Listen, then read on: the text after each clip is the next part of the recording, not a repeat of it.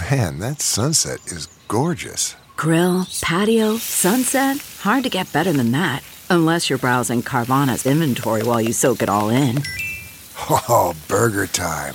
So sit back, get comfortable. Carvana's got thousands of cars under $20,000 just waiting for you. I could stay here forever. Carvana, where car buying meets comfort, meets convenience. Download the app or visit Carvana.com today. Flu epidemic sweeps South China as COVID wanes. Written by Qi Zhanning, Zhao Jinzhao, and Wang Xintong. Published in Caixin Global.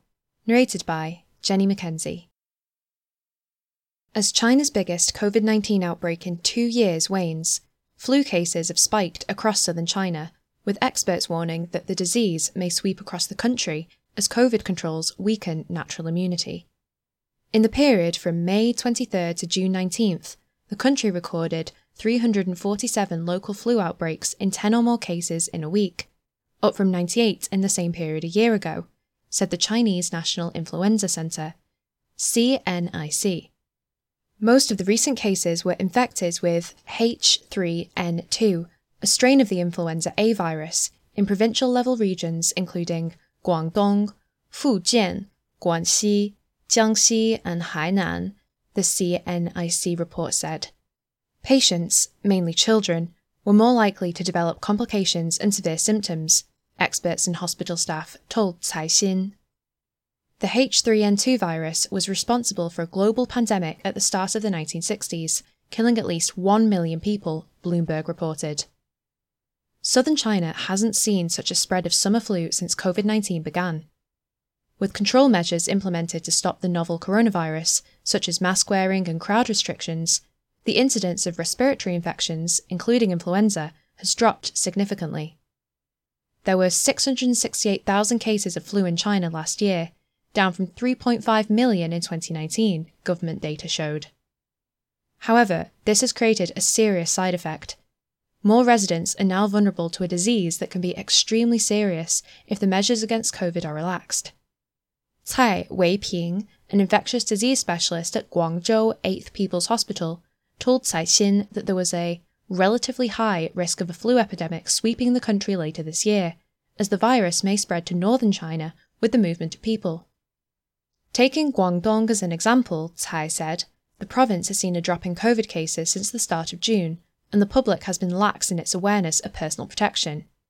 This, along with other factors such as inadequate indoor ventilation in the summer, has created conditions for a flu outbreak, he said.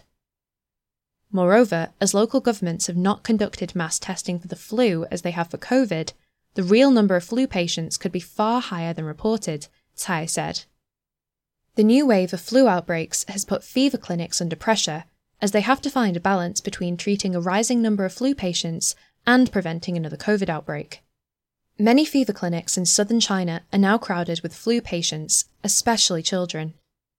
Li Shuhua, a doctor with Guangzhou Women and Children's Medical Center, told Caixin that fever clinics in the center's two sections admitted more than 2,600 child patients on June 20th, up from over 1,500 on June 10th, double the number from the same time last year.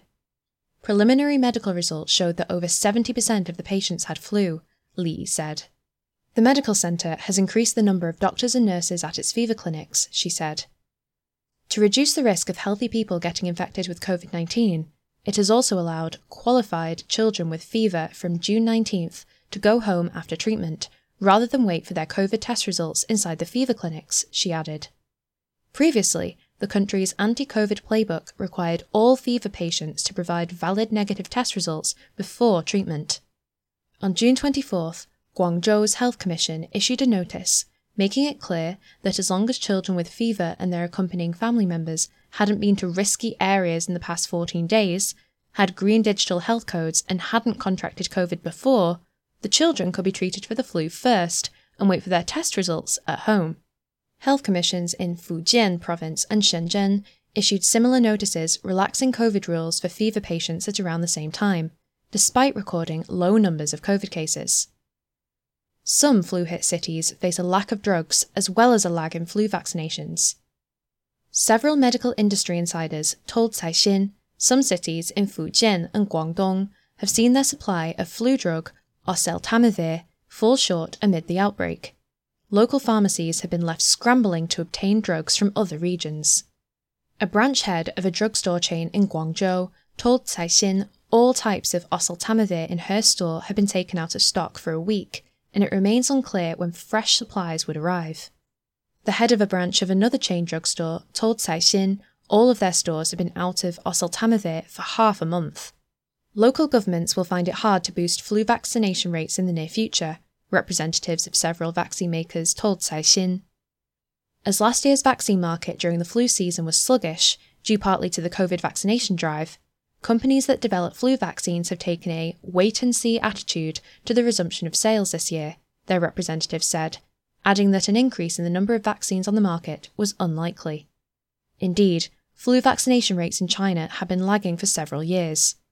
In 2020, fewer than 4.2% of Chinese residents were given a flu jab, government data showed. The rate was 4.3% among those aged over 60, according to a study by the Chinese Center for Disease Control and Prevention. The World Health Organization recommended at least 75% of people aged 65 and above should be vaccinated.